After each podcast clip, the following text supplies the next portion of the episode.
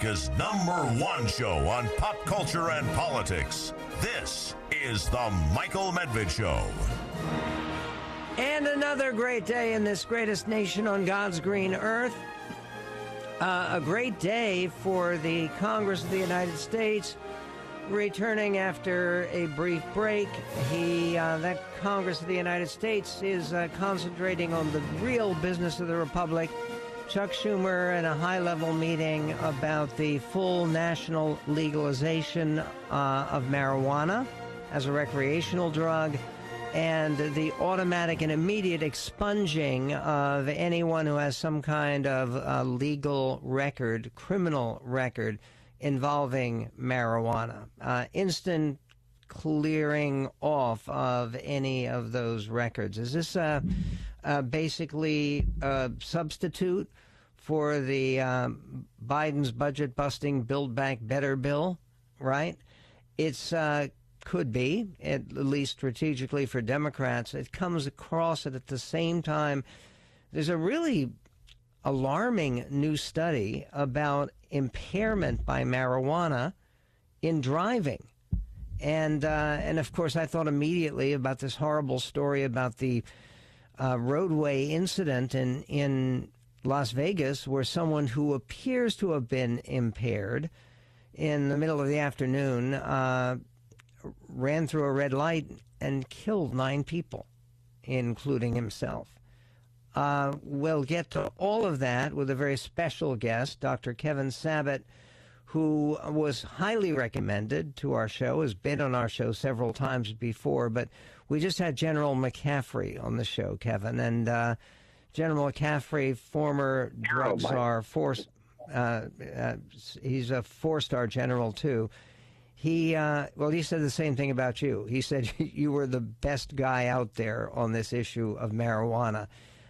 Kevin is an affiliate of the Institution for Social and Policy Studies and the medical school at Yale University. He has worked with 3 different White Houses, both Republican and Democratic, and he is dubbed by NBC News as the prodigy of drug politics.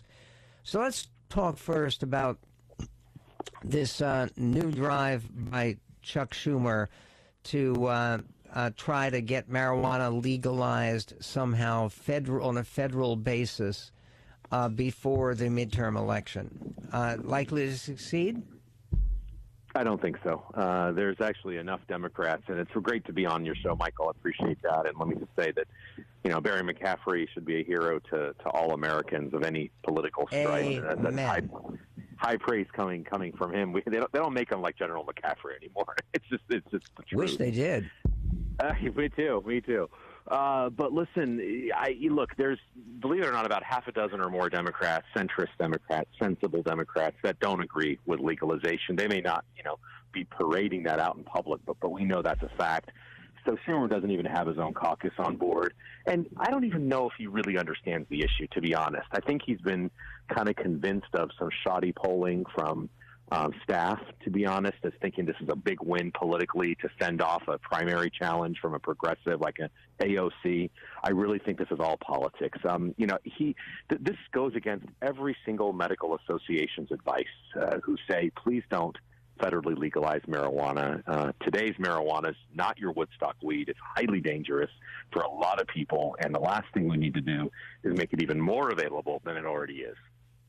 Okay, there also was earlier, it was last week actually, they had the announcement about all the taxes that were being collected by states because of the sale of marijuana. My answer to that was, I remember when arguing about legalization, the people who were promoting it said, no, this won't increase any marijuana usage. How could all of a sudden having advertisements, and I know they don't have billboards, but they have advertising. Oh, they do. They have billboards.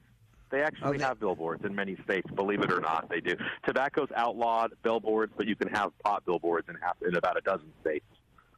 So great, and what about this new study, which what just appeared in JAMA Psychiatry? It's the Journal of the American Medical Association, indicating that smoking weed can impair your driving for 4.5 hours? Right. Well, thought? And it can impair it even, and that was on average. It actually impaired even many people even longer than that, way after they even felt high. So a lot of the drivers in this study, and by the way, there have been other studies that, so this is just confirming, this isn't like brand new, but this is confirming what we already sort of knew, which is that even when you don't feel high anymore, if you have used in the last 24 hours, there's a good chance you're driving impaired. And there's, you know, the studies back from the 80s when we looked at pilots and they gave pilots THC on a flight simulator, which is the active ingredient in marijuana. They gave them THC. They didn't fly well. Then they came back 24 hours later thinking that they did a great job at the, you know, at sort of round two. And in reality, they did just as bad. So this is a huge issue. It's, you know, you rightfully bring up the horrible tragedy that we had in Vegas, but there are hundreds of those every year that don't even make a lot of headlines, and it's a very, very big deal that we need to take a look at. And we've had 30 years of it, every year reduced highway fatalities. It's gone up sharply the last couple of years, and in spite of the pandemic and people driving much less. So could the increased marijuana use be contributing? I think it's part of it, because you see in the states that have liberalized, which are a lot of states now, you see increases. And by the way, you see this in Canada, too. There's just a recent study in BC. There's been studies. So this isn't just in the United States where we're seeing increases because the drug is legal. And it really goes to the costs of legalization, which we never really hear about because we just hear about tax revenue. Oh, like you said, oh, they brought in all the tax revenue. Well, that's not really a fiscally responsible way to look at a policy, because you need to also look at the costs. And there are costs when they're driving, you know, these crashes. There are costs with the probably 550,000 hospital admissions every year from acute THC poisoning, people basically not even knowing that they're taking marijuana and it's laced in something and they have a what's essentially a psychotic episode. 500,000 hospital admissions. We have all of these costs, dropouts, school dropouts. So there's just cost after cost that a lot of these states, they want to gloss over in their kind of embrace of marijuana. Let me go way out on a limb here. One of the things that's a riddle that a lot of public policy planners don't want to even encounter is, why would it be that we have a labor shortage? We have people who are dropping out of the workforce even though wages are higher and have been going up, and there have been less people even applying for unemployment benefits. With all of that, why is there a labor shortage? Could part of that be some of the impact of people with very generous use of marijuana? I think so. I definitely think that's part of it, and I'm really disheartened by companies like Amazon that essentially are advertising to marijuana users and saying, hey, no one will hire you, but we will. Come work for us. They are taking a huge gamble on workplace safety, productivity, on liability. It's really a bad move, and I even, you know, I was at a meeting. I actually was able to talk with Jeff Bezos about this, and I said, well, you know, are you at least studying the impact of embracing all of these, you know, heavy pot users on the workforce? And he essentially said, you know, that's a good idea. I hadn't thought of that, which I was astonished at, because this is going to have huge costs, but it's just not registering. People just see money. They want to be kind of hip. They think it's no big deal, and they really don't understand the science. And by the way, Amazon is now one of the biggest proponents of legalization. They're throwing their lobbying heft, and we all know why. It's because of the almighty dollar. These major, huge companies, big tobacco, big tech, they want in on pot, and they want to make a lot of money. And, you know, it has nothing to do with social justice. It has to do with these companies profiting. You can read all about it. Kevin Sabet's book is very important. It's called Smokescreen, What the Marijuana Industry Doesn't Want You to Know. Post it up at MichaelMedved.com. Godspeed to you, Kevin, my friend, and we will be right back on The Medved Show. Kudos for having the best show on radio. The Michael Medved Show.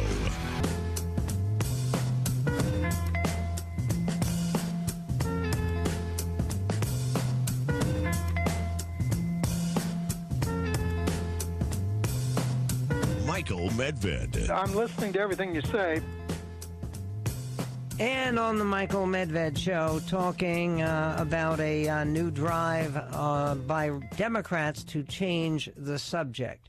And particularly coming out of a pandemic with all of the... And I do hope we come out of it. I do hope that the American people get their wish in that Monmouth poll that we discussed before, that, yes, we can... all learn to live with the existence of COVID-19, but not in a pandemic status, and then go on with our lives. Everybody wants that. But the idea of making it possible also requires some continued attention to some medical realities. Meanwhile, let us go to Steve in Seattle. You're on the Michael Medved Show. Yeah. Hey, Michael. How you doing today? I'm doing well. Good. Yeah, I was just calling in about, I guess they're looking at a bill for legalizing marijuana throughout the country. And you had mentioned, I guess, I didn't read about it, but there was an accident down in Las Vegas that killed 8 or 9 people. 9, yeah. Yeah, and apparently the guy was high or whatever. They don't know that. They hadn't tested his body yet. They didn't know if he was impaired, but he had blown right through a red light to fatal impact in the middle of the day. Well, I've been pretty much a chronic smoker since I was 14, 15 years old, but I have quit from time to time for, long periods, like 10, 12 years. However, I do recall smoking on the way to work one day, and I went through a red light without realizing it. I didn't realize it until after I had gone through it, and I was very lucky. It was down in Orlando, Florida. I was just on the east side of town, so it's not a real busy highway, but to my left I was on the main highway, and to my left was an exit lane for a public grocery store, and to my right was a community center, a county community center. It was probably mid-afternoon, so there wasn't a whole lot of traffic.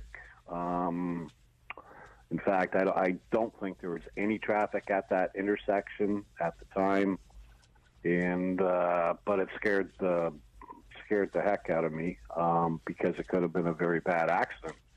Had some other vehicles been trying to make a turn onto the highway. The previous caller had mentioned something about the grade, the quality of the pot that they're growing nowadays. And, I started smoking, 50 years ago now. And, the quality today is nothing like what it was. It is so much stronger today. I imagine that's because that's what people are looking for in the market. Is that part of what's going on? Of course. Yeah. And the fact that there is a market, and that again, the message about marijuana, about people actually can become addicted. And by the way, I congratulate you on. Thank you for the call and for the perspective and for recognizing that, no, this is not just a fun-loving private habit. It can have a very real impact on society and social problems, including traffic safety. Steve, I very much appreciate your call. There's another habit, and it's a habit that has for some reason just seems to explode in America recently. Over the weekend, there were Nazi rallies in a number of different places. They didn't get huge turnouts, but when they promote a rally in Orlando, Florida, as they did with slogans "Kill the Jews," and they kidnap your children and suck their blood. And the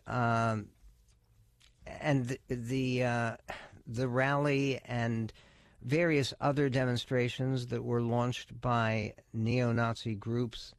There's one called the National Socialist Movement, NSM, which is a Nazi group, obviously appealing to people on the left, But the explosion, if anybody knows or has an idea why all of a sudden this is a thing again, and you have there's quite a bit of publicity for the synagogue hostage taking that was not this past Saturday, it was 10 days ago.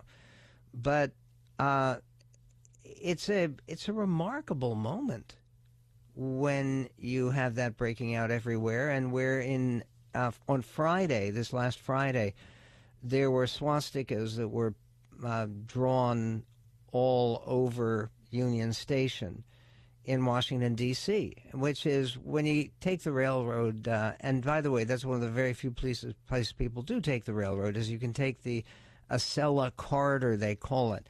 If you're going up to Washington, D.C., from going down to Washington, D.C., from Philadelphia or New York or Boston, you can take the train. You get off at Union Station. And the first thing you see or saw until they actually took some paper and taped it on the side of the building before they can professionally clean the antique marble of Union Station, which is a beautiful and beautifully restored building, swastikas. And the guy they arrested is 34 years old. They describe him as a houseless individual who may have mental health issues. But this is what mental health issues turn to. There's another story like that, which is just heartbreaking, and it involves somebody who's been a little bit in people's minds, I think, because of the recent induction into of David Ortiz in the Baseball Hall of Fame and the debates on who's going to be the Baseball Hall of Fame. Somebody who went into the Baseball Hall of Fame as early as he could is Jackie Robinson, and the state of Georgia had found where he was born. He grew up in L.A., Jackie Robinson, but he was born in a small home. His dad was a sharecropper. His dad left the family when he was young, and Jackie went on to great success. He was an officer in the Army and during the war. And so they're establishing a series of monuments and markers for Georgia history. And Jackie Robinson's, the little shack-like house in which he was born, is literally in the midst of the piney woods. And they put up a beautiful new marker there, and they have a fence protecting the chimney of the house, which is the only thing that's left at the Jackie Robinson birthplace. Okay, here's what I'm getting to, is it was vandalized, and people put white supremacist Jackie Robinson's birthplace. If you think what this good man meant to so many people as a beloved baseball star and broke the color barrier, and today, all these years later, someone wants to trash his birthplace, and it's had bullet holes shot into it. It's an amazing thing. We can do better.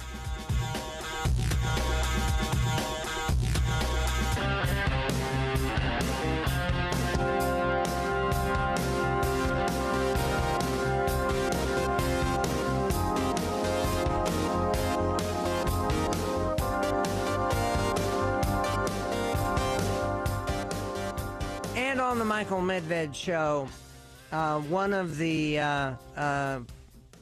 things that's fascinating is to look back at some of the past eloquence of Kamala Harris, our inspiring vice president. And again, she seems to diminish in stature literally every day. And she did not begin her vice presidency as a beloved figure. But I think it's worth recalling a bid for popularity in the middle of her campaign. This is just a few months before being elected vice president. And after she had been nominated for vice president, she had this to say in a solemn pledge to the American people. This is clip 16.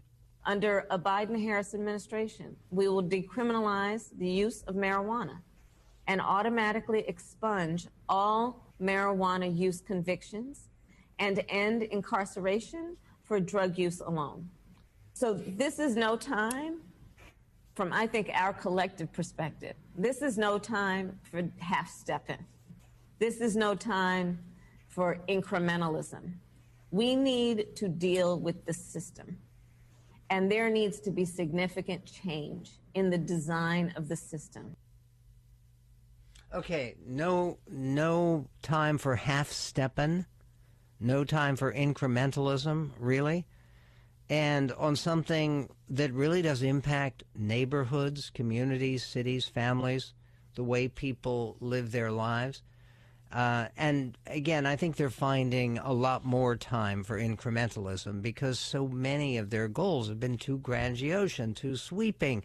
And this is part of what is wrong with the so-called progressive mentality, is the idea that you not only want to do things, you want to do them in a comprehensive, sweeping, totally just knock all the chess pieces off the board, just move ahead. And again, rather than taking a look at things that actually can work, which is what less progressive-minded but more effective liberals even would prefer. I mean, what foolishness this is. Now, this will not be an issue for the Supreme Court. I mean, the changes on marijuana laws, these are being made, and they're being made every year, all the time, on the statewide level, and it's for statewide legislatures to deal with. And by the way, it's one of the reasons you will have much more sanity on this issue on Republicans to elect to the state legislature. When you basically are trying to select a justice for the Supreme Court, that's a different matter.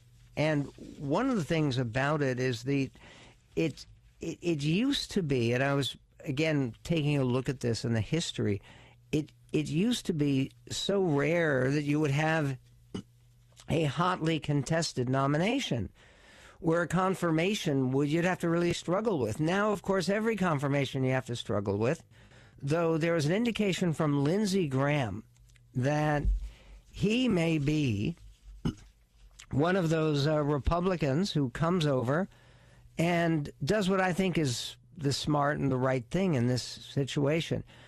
The Democrats can confirm President Biden's nomination on their own. They don't need a single Republican vote.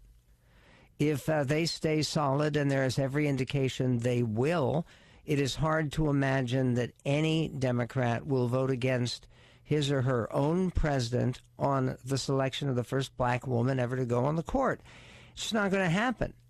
But is it a good thing? Does it work for America for it to look like the Republicans are just reflexively, unthoughtfully opposed to all of this? I think that what Lindsey Graham had to say about a judge he knows very well from South Carolina, J. Michelle Childs, who seems to be, I mean, there are other Republicans who have nice things to say about her. And if Lindsey Graham, who has been a leader of the Judiciary Committee for a long time, if he actually comes through and gives her the kind of enthusiastic endorsement support that he seemed to do over TV over the weekend, well, that means that maybe this won't be such a bitter confirmation fight after all. Here's Lindsey Graham on Face the Nation. Clip 10. Put me in the camp of making sure the court and other institutions look like America. Michelle Childs is incredibly qualified. There's no affirmative action component if you pick her. She is highly qualified. Okay, that is, he also said she's one of the most decent human beings he's ever met, which is a wonderful thing to say. And he went on about it. Ted Cruz seemed to take a different attitude, criticizing the whole notion of saying in advance that you were going to select a black female. Here's Ted Cruz giving his point of view. Clip 20. Biden the fact that he's willing to make a promise at the outset that it must be a black woman, I got to say that's offensive. Right. You know, black women are what, 6% of the U.S. population? He's saying to 94% of Americans, I don't give a damn about you. You are ineligible. And he's also saying it's actually an insult to black women. If he came and said, I'm going to put the best jurist on the court, and he looked at a number of people and he ended up nominating a black woman, he could credibly say, okay, I'm nominating the person who's most qualified. He's not even pretending to say that. He's saying, if you're a white guy, tough luck. If you're a white woman, tough luck. You don't qualify. If you're Merrick Garland, all right, how much does it suck to be Merrick Garland? He's literally got to sit here and be told at the outset, he is ineligible. You're out. Because, sorry, wrong skin pigment and wrong Y chromosome. It is an example how Democrats, and particularly the far left, everything is race, everything is that they will discriminate based on race, they will pigeonhole you, they don't care about the independent, the individual. Okay, this is I think fairly outrageous, because to say that that he is going to select a black justice, a black female justice, does not say to 94% of Americans, I don't give a damn about you. I mean, did it say that to 49% of Americans when President Reagan, many, many years ago, actually, before he was elected president, back in 1980 when he was running for president, made a pledge that he was going to nominate a woman? And he did. Did that say to the 48% of Americans, I don't give a damn about you, that it's terribly unfair, how terrible it must be? He actually made a fine appointment, too, of Sandra Day O'Connor, who was a distinguished justice. And even though she had a very thin resume, certainly compared to some of these women on Biden's short list, this was President Reagan in October of 1980 making that pledge. This is clip 9. Reagan took a dramatic step today to reach out for female support. Now, I'm announcing today that one of the first Supreme Court vacancies in my administration will be filled by the most qualified woman I can possibly find, one who meets the high standards I will demand for all court appointments. It's time for a woman to sit among our highest jurists. Reagan acknowledged that his opposition to the Equal Rights Amendment has hurt him with some women, but said today's announcement shows his commitment to equal opportunity. Okay. That was Ronald Reagan, and I don't think anyone even on the other side attempted to say that he was saying to the 49% of America that's male, I don't give a damn about you. A couple of other things about J. Michelle Childs, who Lindsey Graham all but endorsed on Face the Nation, and also about Merrick Garland, who Ted Cruz was talking about, the Attorney General. We'll be right back on the Medved Show.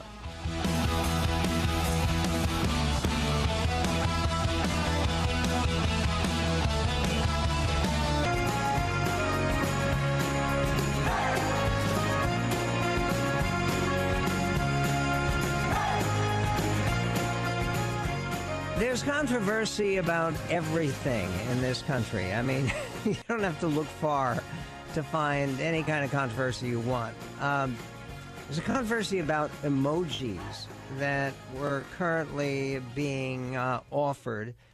And it took me a while to figure it out, because they have emojis and they have a bunch of smiling people together. And yes, they're male and female, and there's a sort of a large tummy on some of these emoji figures. And the one, you can obviously figure out the woman is pregnant, and they also have one where a smiling man is pregnant, looks exactly the same. And I guess they have to do that because there's so many pregnant men out there who... honestly, is this a healthy thing to communicate? Do we have a collection of people who honestly are limited in their comprehension of the facts of life? I mean, the kind of facts of life that you usually learn about, not in sex education class in high school, but you usually learn about kindergarten. You know, oh, there's a baby in mommy's tummy. No, babies don't appear in daddy's tummy. It doesn't happen. And yes, there may be somebody who used to be capable of being a mommy but is no longer capable because she's now wants to be a daddy, fine. But the idea of dissociating pregnancy from the essence of womanhood, oh, no, I'll get in trouble for that. I want pregnancy is, and the ability to have children and to bear children is, I think people would say traditionally, part of what we understand to be a province of women. And the idea that they find it necessary for an emoji to be provided for all the pregnant men out there, yeah, it sounds pretty silly. It sounds pretty silly. But I thought it was very important about what Lindsey Graham said. And I've got to say I agree with him. And I think that Lindsey Graham has made the decision. And first of all, the people who have appeared on Biden's short list, which isn't so short anymore, there are about 20 names that have been floated. But every single one of those names is somebody who's met with outstanding success in our legal system and outstanding success academically. And there are reasons, by the way, that academic credentials should not count that much for most jobs. Really, for most jobs. If you can be a terrific corporate executive being a college dropout, it can happen. You can't be a good Supreme Court justice. Sorry, you just can't. And the reason why is the way that this job has evolved. In the early days of the Supreme Court, when you had Chief Justice John Marshall and before Abraham Lincoln, the members of the Supreme Court did what they called road circuit. We didn't have enough judges then. So people on the Supreme Court, including Justice Marshall, would actually travel around the country and in different parts of the country when they weren't in session and presiding over lower court trials. And today, that's not what the job is. Today, the job is close to being a college professor, and much closer to being a college professor than being a corporate CEO or a governor or a legislator. And it's one of the reasons that people, when they're trying to evaluate somebody for the court, because what you do in the court is you argue, you lecture each other, and they do, and then you write. And you try to write based on an analysis of the Constitution and the text, statutory text of the laws and precedent. And basically what you're learning in law school is legal precedent. And it's one of the reasons that it's not some kind of prejudice or nefarious web of interconnected skull and bones members or anything like that. Why is it that so many of the candidates for the court and all of the justices, 8 of the 9 justices right now, have degrees from either Yale or Harvard Law School? One of the two. And it's because at that point, most people start law school, they're 21 years old, 22 years old. You're in that range. You have already demonstrated your sort of aptitude and inclination in that regard. And people who are going to be at the top of their classes academically and to go to the top law schools will probably fare best on the Supreme Court. Now, I mention that because one of the arguments is being put forward for Michelle Childs, who Lindsey Graham just endorsed, where he said, put me in the camp of thinking, sure, the court and other institutions look like America. And he said affirmative action in picking somebody not as well qualified for past, not as well qualified in order to make up for past wrongs. Michelle Childs is incredibly qualified. There's no affirmative action component. She went to a fine law school. She went to Duke. She has a degree from Duke and University of South Carolina law schools. If you pick her, she's highly qualified. We've only had 5 women serve and 2 African-American men on the Supreme Court. So let's make the court more like America. And in terms of a period of time when there are so many people who feel on the left and on the right that they have less faith, reduced faith in the United States legal system, I think that there's a possibility at least that one of these very impressive women who have been listed as under consideration could boost some of that confidence a little bit and maybe help the rest of the country achieve some of the collegiality that the Supreme Court at its best is known for. What about collegiality in a movie which is trying to complete, I hope, a series? This would be the 6th Ice Age movie. You remember the others? Starts with a little squirrel trying to get a nut. Not in this film. This is the Ice Age number 6. It's Buck Wild. The Adventures of Buck Wild. Now it's time for Medved's Entertainment Minute. After 20 years and 5 previous Ice Age films in the franchise, there's a new installment in which the intrepid one-eyed weasel Buck Wild, voiced by Simon Pegg, takes on an assignment to save the menaced dinosaurs of the lost world in The Ice Age Adventures of Buck Wild, now streaming on Disney Plus. Crashing, Eddie. We're back to the lost world. Buck Wild at your service.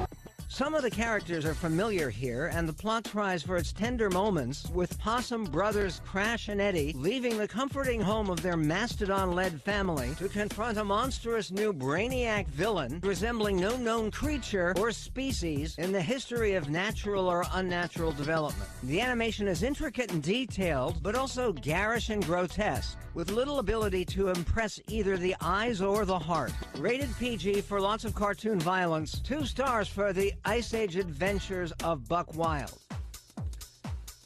Yeah, you can say that this Ice Age is going to be freezing out a lot of potential joy from the audiences. It's a disappointment. Some of the previous films have been pretty good, with, by the way, different voice talent that said, not this time. Ray Romano is a voice that people could recognize, and they have a Ray Romano imitator voicing a mastodon in this film. Anyway, tomorrow we're going to be confronting polls that say that 1 out of 4 Americans, of everybody, say that violence against the government is sometimes not only okay, it's sometimes necessary. Really? And there's evidence now that the big, much heralded police reform in Washington state has backfired on people in crisis. How, why, we will get to that. And we'll also be speaking to the author of a gigantic New York Times bestseller. He's a pandemic expert named John M. Barry. He wrote the book about how the great influenza and the 1918 pandemic, flu pandemic, Spanish flu, how it ended, how they finally put the thing to bed. And how can we apply some of those lessons to our situation with COVID-19?